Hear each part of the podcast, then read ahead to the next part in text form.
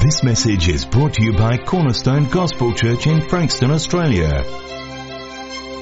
We've been looking at the the process of growth, and um, uh, and so far we have looked at all of these areas listed here, and so we obviously don't have time uh, to do a recap of those, and so we're going to move on today and look at self-denial. Self, then self-denial seems like um, they, that might be the um, logical order for these. Romans chapter 6, if you open there. Romans chapter 6, we'll be reading there verses 1 through 7. But in learning about self, we discovered that Paul made a plea for deliverance from sin. He said, Wretched man that I am, who will set me free from the body of this death? But he follows that up with the answer. So this is another one of Paul's rhetorical questions. He's, he's not asking something that he doesn't know. He knows the answer and he's going to deliver it. Would have been a great dad. Thanks be to God through Jesus Christ our Lord who will deliver me? Thanks be to God through Jesus Christ our Lord. So then on the one hand, I myself with my mind am serving the law of God, but on the other with my flesh the law of sin. And Paul also states that nothing good dwells in me, that is in my flesh. So we've been talking about this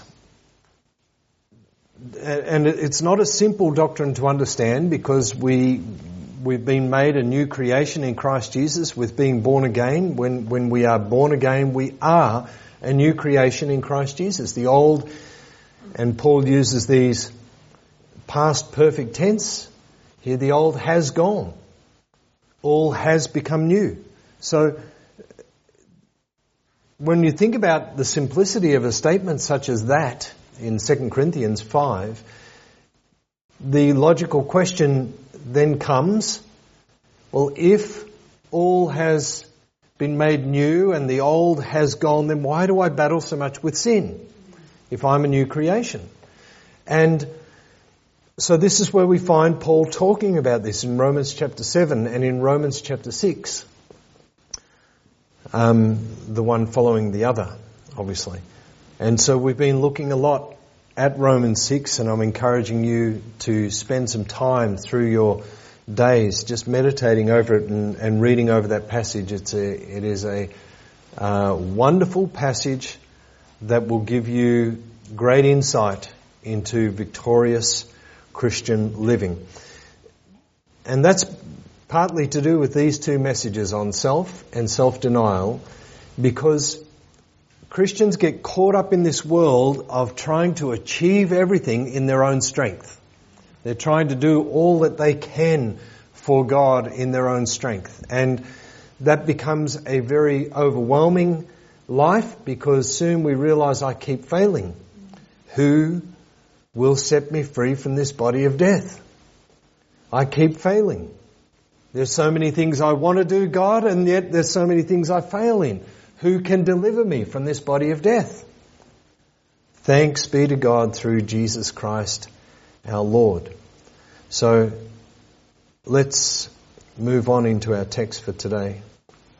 Romans 6, 1 through 7.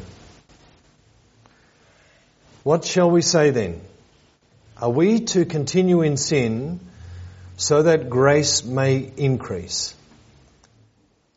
Now, it seems like a ridiculous question, but the question comes out of, out of probably Paul's very, very powerful Jewish influence where the logic of arguments would always be explored. You know what they say when you have 12 rabbis gathered together, you have 13 opinions. So this, this idea of, of getting around uh, an, an argument, getting around a, um, uh, a, a, something that, that is posited and questioning that and starting to work it out. And so Paul has been putting forward an argument about victory over sin and about the grace of God. And so then he asks a logical question if you follow on from the previous text, which is, what shall we say then? Shall we continue in sin so that we can see an abundance of grace? If God's grace is so amazing and is wonderful to see God's grace at work, shouldn't we therefore sin more so that God's grace can be magnified more? Because where sin abounds, grace does much more abound. And so Paul is cutting off that argument. He says, may it never be. Or in the King James, God forbid. How shall we who died to sin still live in it? Or do you not know that all of us who have been baptized into Christ Jesus have been baptized into his death? And this is not talking of water baptism. This is talking of the work that the Spirit does in our lives when we place faith in Jesus Christ. He immerses us into Jesus. Therefore, we have been buried with him through immersion into death, or through baptism into death. The word baptism means immersion. It's such a pity we've taken on the, the Greek alliteration or the, the anglicized version of the Greek word uh, baptizo, which means immersion. It would be much better if in our English text we had the word immersion there because it would just make, make it a plainer text. Therefore, we have been buried with him through immersion into death, so that as Christ was raised from the dead through the glory of the Father, so we too might walk in newness of life. For if we have become united with him in the likeness of his death, certainly we also, uh, we shall also be in the likeness of his resurrection. Knowing this, that our old self was crucified with him, in order that our body of sin might be done away with, so that we would no longer be slaves to sin, for he who has died is freed from sin. Now, Father, we thank you this morning for your scripture. Thank you for the reading that Chris gave us uh, earlier, Lord, from Acts.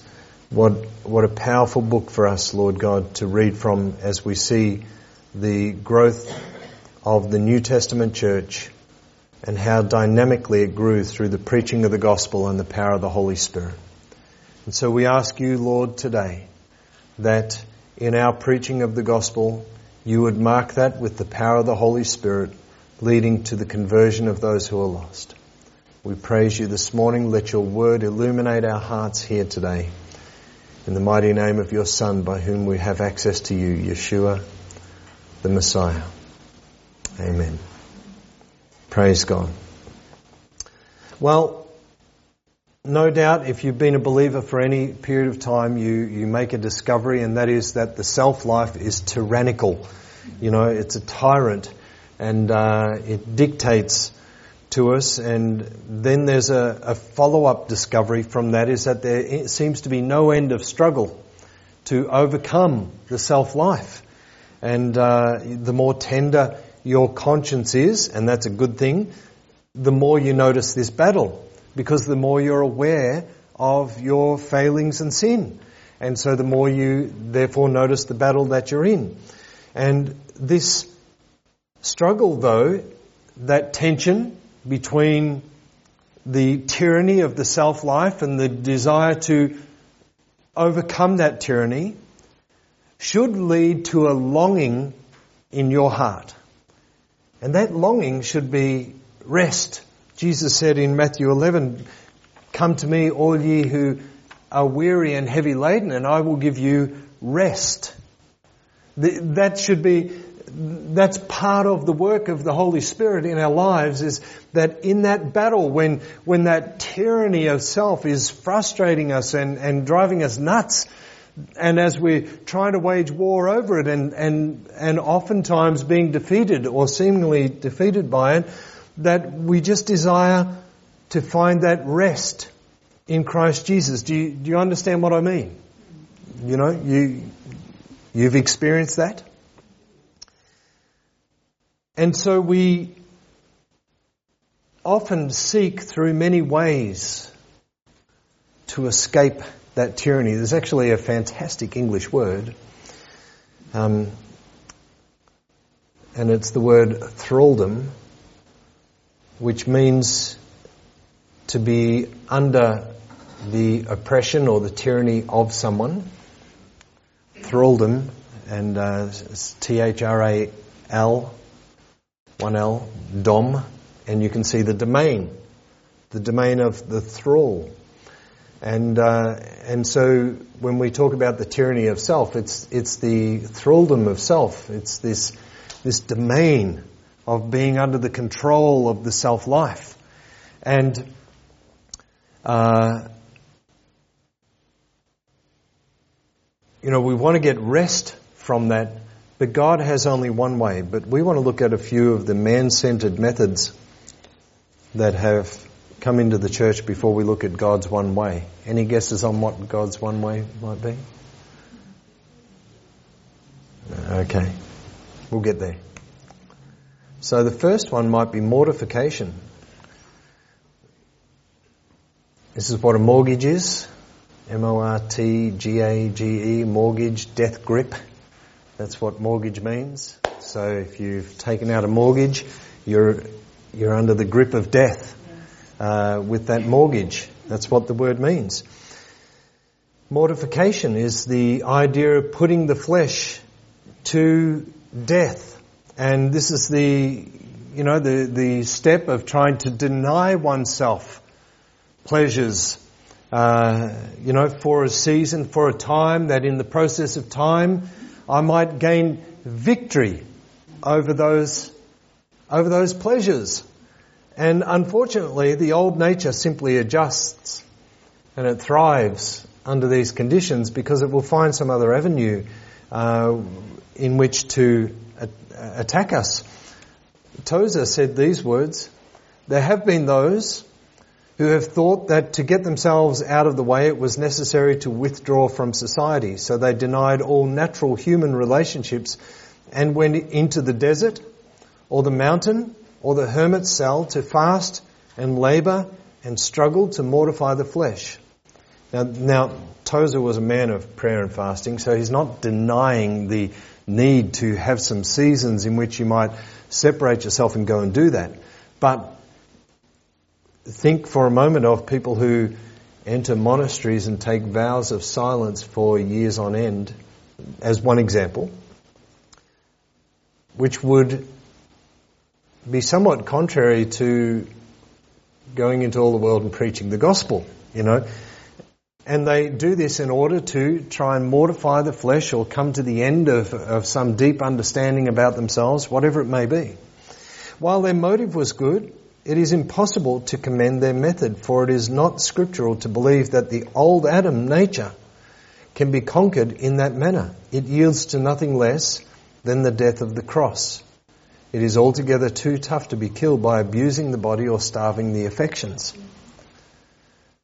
So our old nature is not simply uh, killed off by you and I desiring to mortify the flesh. Should we? Yes, we should. But it's done in a manner first, right? And which we'll come to later on.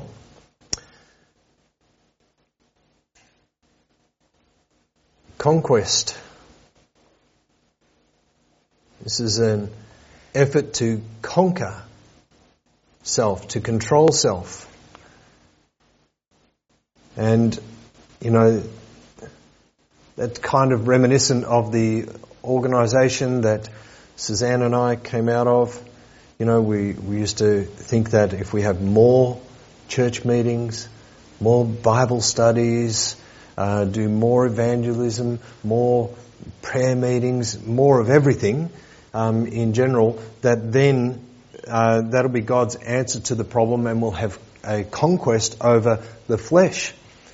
And I, I would say that in the external, that often appears to be true. We, we saw in those kinds of circumstances of the, the constant flurry of activity in, in the fellowship we were involved in, that it appeared on the external that the young disciples were really growing. But in reality, they were simply far too busy to be spiritually growing. And they were learning a, a, a, number of rote behaviors, you know, just these habits, which some of them were, were good habits. But when they came out of those circumstances and had to contend with the real world after being sheltered in that program, uh, oftentimes there was terrible failure that led to great defeat in these people's lives because they had not learned the proper way to victory over personal sin. And so this is not, these things have elements of truth, but they, they are secondary. The same with training, you know, um, parents, we, we understand train up a child in the way that he should go and when he's old he will not depart from it. These things are good. But they're not an answer in themselves. And that's not a, a guarantee. Uh, training in the church, training in the Christian school, these have been tried and failed. How many kids have gone to Christian schools and then enter into university only to find themselves confronted, being confronted by a world's uh, a worldview that is completely opposed to everything they've been sheltered into, and they're unable to stand and withstand the, the pressure that comes against them there in this competing worldview. Something else has to take place. And, uh, and so trying, you know, all, all of these things try and try and fail, uh, and it's because they are an, an, attempt to subdue the old nature in an unbiblical manner. Perhaps one that I can really relate to is revivalism, and this is this is really a distinct hallmark of the movement Suzanne and I were involved in. Um, and this is a practice of holding series, series uh, of meetings, week in, week out. Um, you know, the, our old church, we would have a week of meetings, Sunday night through Wednesday night, and we would do that every month as well as the regular three services a week, Wednesday night, Sunday morning, Sunday evening, and, and uh, evangelism co- concerts on Saturday nights, all this kind of thing, keeping people very busy. And it's this practice of holding special meetings periodically, bringing in guest speakers who may uh, be the key to some area of victory in a person's life, at least a, a hope uh, that it could be so, and um, calling people forward night after night to come and make a confession and a recommitment and all these kinds of things in the hope that something will change. But, you know, and my exposure to that was only 18 years, um, so maybe I don't have the significant enough uh, credibility to speak about it, but, but in my experience, lasting change was not a result of those kinds of meetings. Can they be good? Absolutely. If we, you know, we, we have Anton coming in three weeks, uh, we're going to have some special meetings with him, and I, I know that's going to be a wonderful time in God. But that's not the same as revivalism.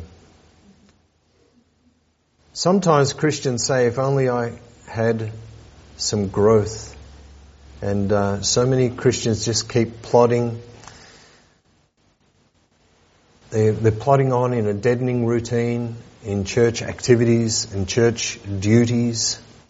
I was talking about this last night with a with a, a brother who came out of a, a, very controlled type of group, and the activities that they were involved in.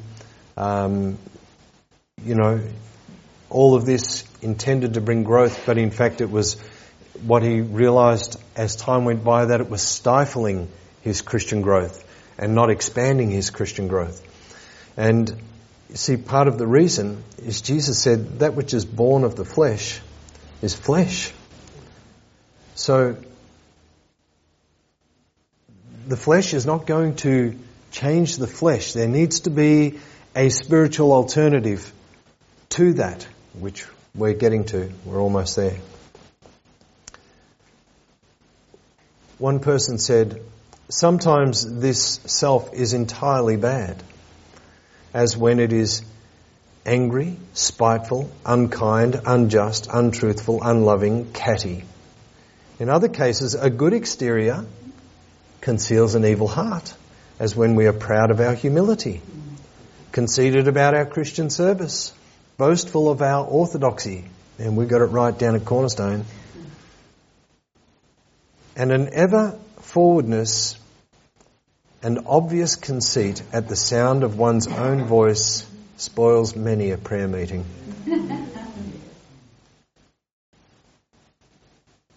Everyone's met one of those people.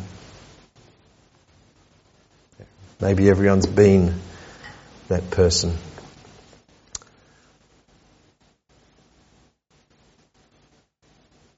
Then there's cleansing. None of these things appear bad on the surface. So we're not saying that it is wrong to mortify the flesh, but if you think that self-denial is going to come by first attempting to mortify the flesh rather than God's method, which we're getting to, you have things back to front and you'll be relying on your own flesh to accomplish that which God desires to accomplish in you. Self-denial is often attempted in up-to-date confession, you know, uh, constant prayer for cleansing. Uh, I, have counseled people who have said to me, I'm, I'm always repenting of this and never getting the victory. And that's a little bit of a contradiction, but it's the way his mind was working. That, that he was constantly confessing these things to God and, and then going out and committing the same sins over and over again.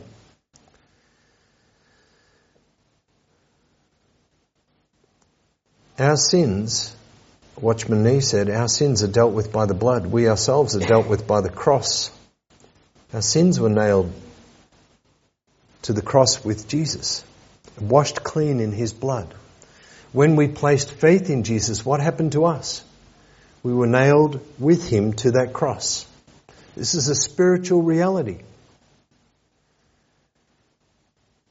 The blood procures our pardon, the cross procures deliverance from what we are in Adam. The blood can wash away my sins, but it cannot wash away my old man. I need the cross to crucify me, the sinner.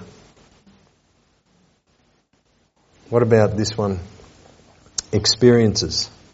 Well, man, if there was something that marked the charismatic churches of the 90s 80s, maybe, maybe even some of the 70s, into the 2000s, with a terrible stain. It's this, that this, this um, uh, explosion of experiences being pushed on the church, that, uh, that somehow a, an anointing of the Holy Spirit could be passed on to you by the laying on of hands. Um, these kinds of things that that you could come along and and uh, and and be in the river of God in this movement. And if you're resisting, as one person said to me, if you resist, you'll be you'll be left on the banks and the movement of God is going to pass you by and you won't be able to jump in later on. You know? It's like a used car salesman who says, man, this special is only for today. It's only for today. And then you drive past tomorrow and it's 3,000 bucks cheaper. And he was right. It was only for that day, but now it's cheaper again. You know, they're always trying to sell something to you through an experience. And one of the, this, this has led to this thing where, where people think if I just go and I just have this prayer for me, if I just get to the Rodney Howard-Browne meeting and, and I can get down the front and he can lay his hands on me. The anointing will be there.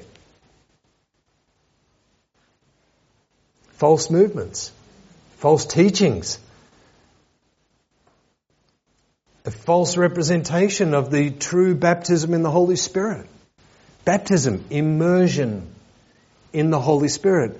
You see, we teach Today in the modern church, we teach something about the Holy Spirit filling you over and over and over again in secondary and tertiary experiences and whatever the fourth level might be, and the fifth level, these, these ongoing, repeated experiences. But the baptism in the Holy Spirit is you and I being immersed into Him. Paul in Ephesians talks about not being drunk with wine, but be filled with the Holy Spirit. And Paul in Ephesians is doing his antithetical teaching. If you read through the whole of the chapters 4 and 5, you'll see that he's teaching put this off, put this on. And then he says, don't be drunk with wine, put that off, but be filled with the Holy Spirit, put this on. He's not saying that we are to close ourselves off to that and open ourselves up to the filling of the Holy Spirit. He talks about alcohol being a controlling influence. He says, don't be drunk with wine in which is dissipation. In other words, this influence that leads to uh, raucous behavior. Instead, be filled with the Holy Spirit. This is directly out of the Bible times, this phrase, and it means to be under the control of the Holy Spirit. Under the control of the Holy Spirit.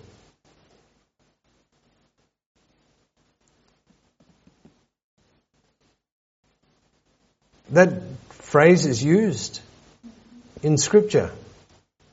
That people were filled with rage, filled with envy, all these kinds of things. And it meant that they came under the control of that dominating attitude. And so Paul says, be filled with the Holy Spirit. And the primary method of the Holy Spirit in taking control of your life and my life is, is in the input of Scripture into our lives with an open heart to God, that we would read His Word and digest it and yield to it. And as we do that, God begins steering the ship of our lives. It was a, this is a true story. It happened this week in the States. A, a man was arrested for stealing a motorbike. He had uh, uh, been on a, you know, on a sobriety challenge. So he, he had not been drinking and he decided that he was going to reward himself um, on this particular day and so he went and he went to a motorcycle dealer and, and he stole a motorbike. He couldn't start it so he pushed it away from the motorcycle yard and got down the road and the police found him and he was leaning up against the wall puffed and exhausted and sweating and uh, and had scratched the motorcycle leaning it against the wall instead of using the stand and and uh, he was found guilty of stealing the motorcycle. And he was also breath tested and he was nearly 0.1 um, on, even though he was on a sobriety rewarding himself for his previous sobriety and I don't think that's the idea of being sober is not so that then you can go get drunk and do something stupid he did something stupid in his drunkenness. That's exactly what Paul says. Don't be drunk with wine in which you do stupid things. But be filled with the Holy Spirit. Be under the control. You know, sometimes you hear someone, oh man, I was, I was just so angry, I just couldn't control myself. Well, in the Bible times, they would say he was filled with anger. Be filled with the Holy Spirit. Because the fruit of the Spirit is love, joy, peace, kindness, gentleness, self-control. And so, you know, if this man, instead of rewarding himself by getting drunk, had it been filled with the Holy Spirit, he wouldn't have gone and stolen that motorcycle. Mrs. Jessie Penn-Lewis, who, who wrote some fantastic books, she said Calvary precedes Pentecost. Death with Christ precedes the fullness of the Spirit. Power, yes, God's children need power, but God does not give power to the old creation, nor to the uncrucified soul. Satan will give power to the old Adam, but not God.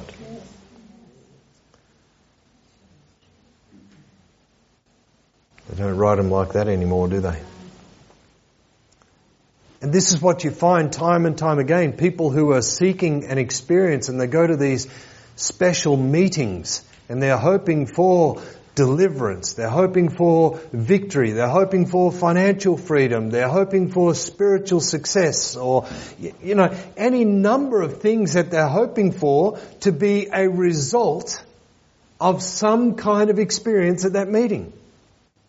That someone is going to lay hands on them, touch them, the Holy Spirit's going to do something in that meeting and they're going to go from a zero to a spiritual hero all of a sudden. But the fruit of the Spirit is self-control.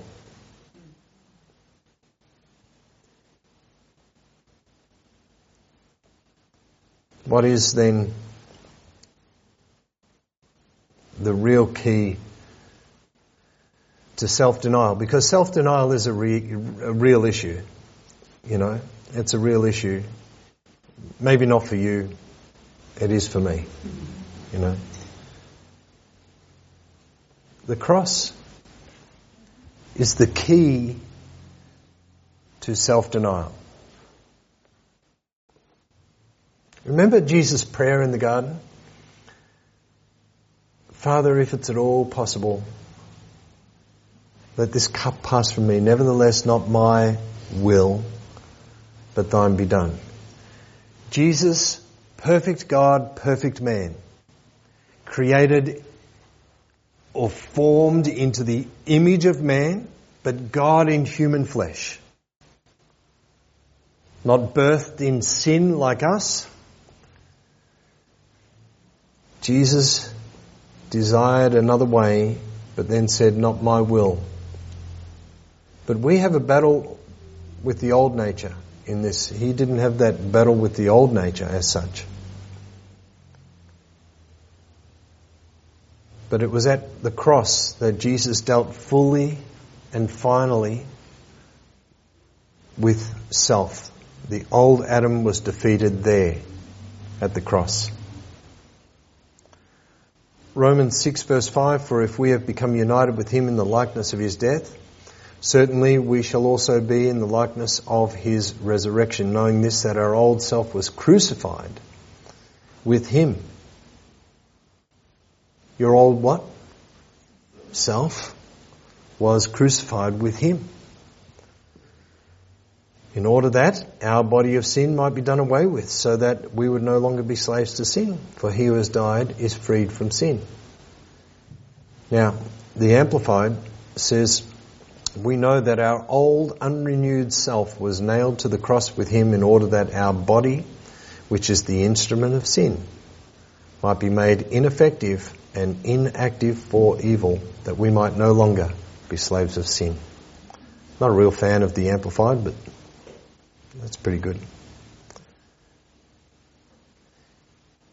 There's a reason why there's no other way than the cross. Because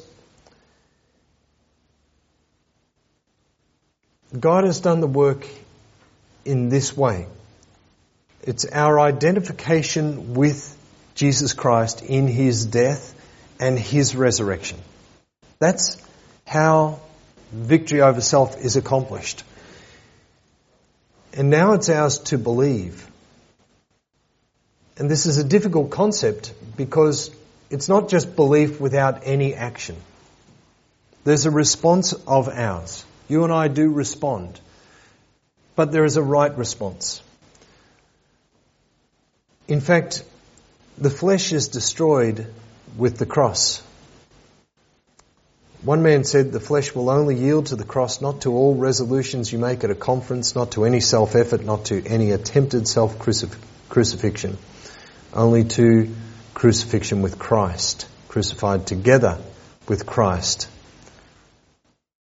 That's what Paul said, Galatians 2 verse 20.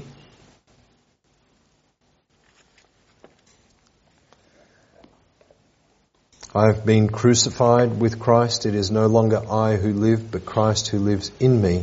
And the life I now live in the flesh, in this body, I live by faith in the Son of God who loved me and gave himself for me. I'm crucified with Christ. I'm not living. It's He who lives in me. The life that I live in this body now, I live by faith in Him. This is the only pathway to spiritual victory for you.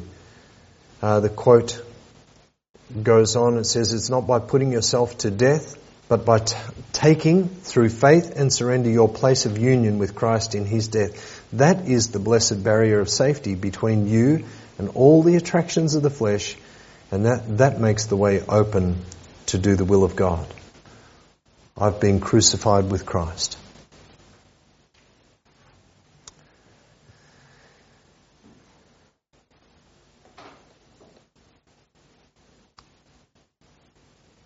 Our identification with Him on Calvary took us into death, down into a tomb, and up into newness of life. That's what we've been reading in Romans chapter 6. 6, um, verse 3, that we've been baptized into His death. Verse 4, we've been buried with Him. Then verse 5, if we've been planted together or buried together in the likeness of His death, we shall be also in the likeness of His resurrection. Colossians 3 says, For you are dead and your life is hid with Christ in God. And Romans 6 verse 11, reckon yourselves also to be dead indeed unto sin, but alive unto God through Jesus our Lord.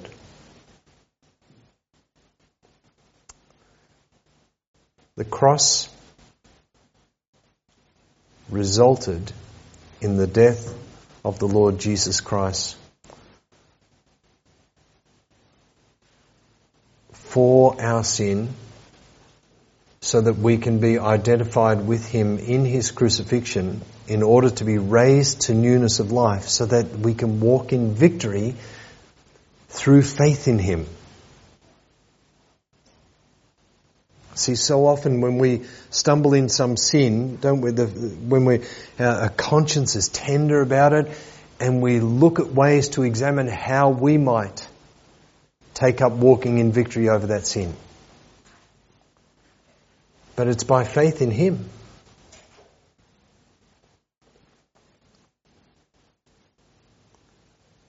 There's a quote here from Andrew Murray as we come to a close. It's a long quote, so it's going to be a bit small in the text there. The powerful effect of the cross with God in heaven, in the blotting out of guilt and our renewed union with God, is inseparable from the other effect, the breaking down of the authority of sin over man by the crucifixion of self. Alright? So there's a powerful effect of the cross, firstly, in that it blots out our guilt. And therefore, because of that, when you and I stand before the Father, we're not judged unto sin and death because we're found to be in Jesus Christ and we've been washed clean given white robes. We can, we can come before His throne as a throne of grace. We certainly don't want to come before His throne as a throne of judgment. But we have access to the throne of God and the grace of God because of what Jesus did. Okay? But the other side of it is that, uh, and, and it's inseparable from this, as um, Murray said, the breaking down of the authority of sin over man by the crucifixion of self. Therefore, Scripture teaches us that the cross not only works out a disposition or desire to make such a sacrifice, but it really bestows the power to do so and completes the work. This would be called the sufficiency of the sacrifice of Christ. We, we so often just look at the sufficiency of His sacrifice as being only about sin. But it's also about victory onwards. From that time you've placed faith in Jesus, victory onwards from that. And it's very easy for us to get discouraged with that.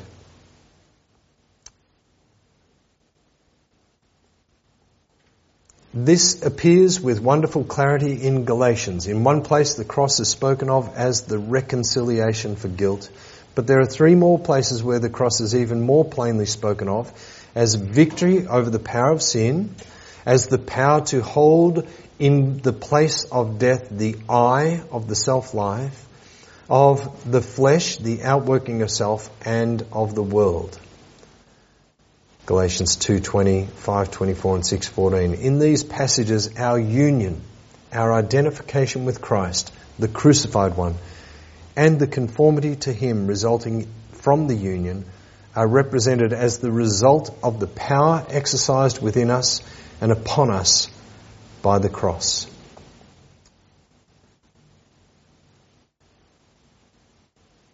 So as we learn to stand upon the finished work of Calvary, this is not a sitting back and saying, God, you do, you do this, you do this.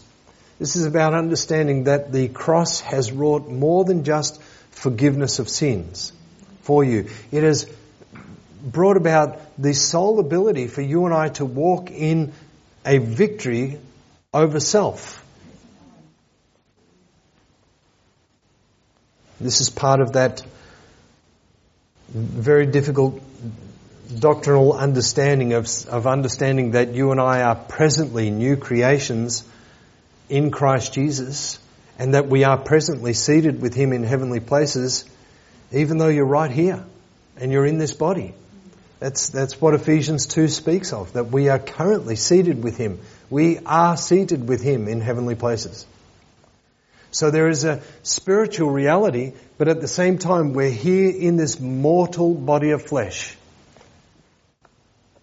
And the faster we yield to that finished work of the cross, the greater will be our victory. And this is, comes back to what Paul says, not I, but Christ. It's not I who lives, it's Christ who lives in me. Let's make that our goal in prayer, that Christ would live in us fully to the glory of His name.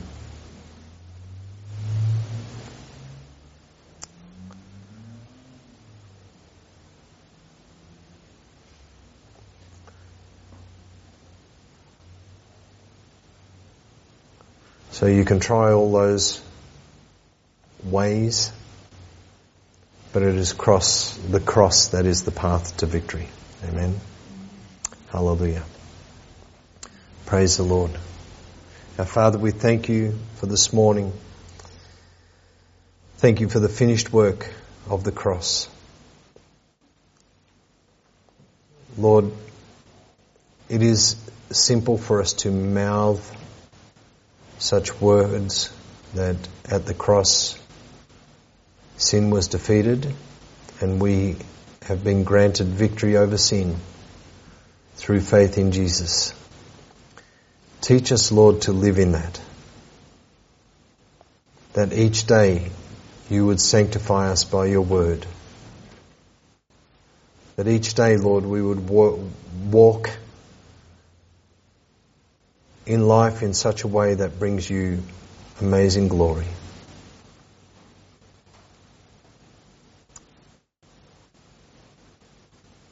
We praise you in the mighty name of your Son, Jesus. Amen. Praise the Lord. It's not a,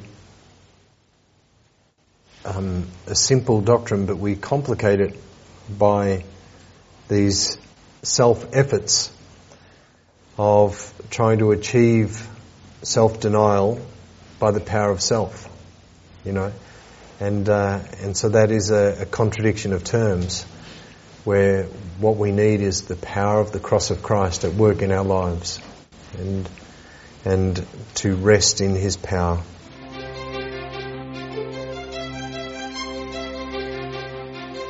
Thank you for listening to this message. You're welcome to duplicate this message in its entirety for non-profit purposes.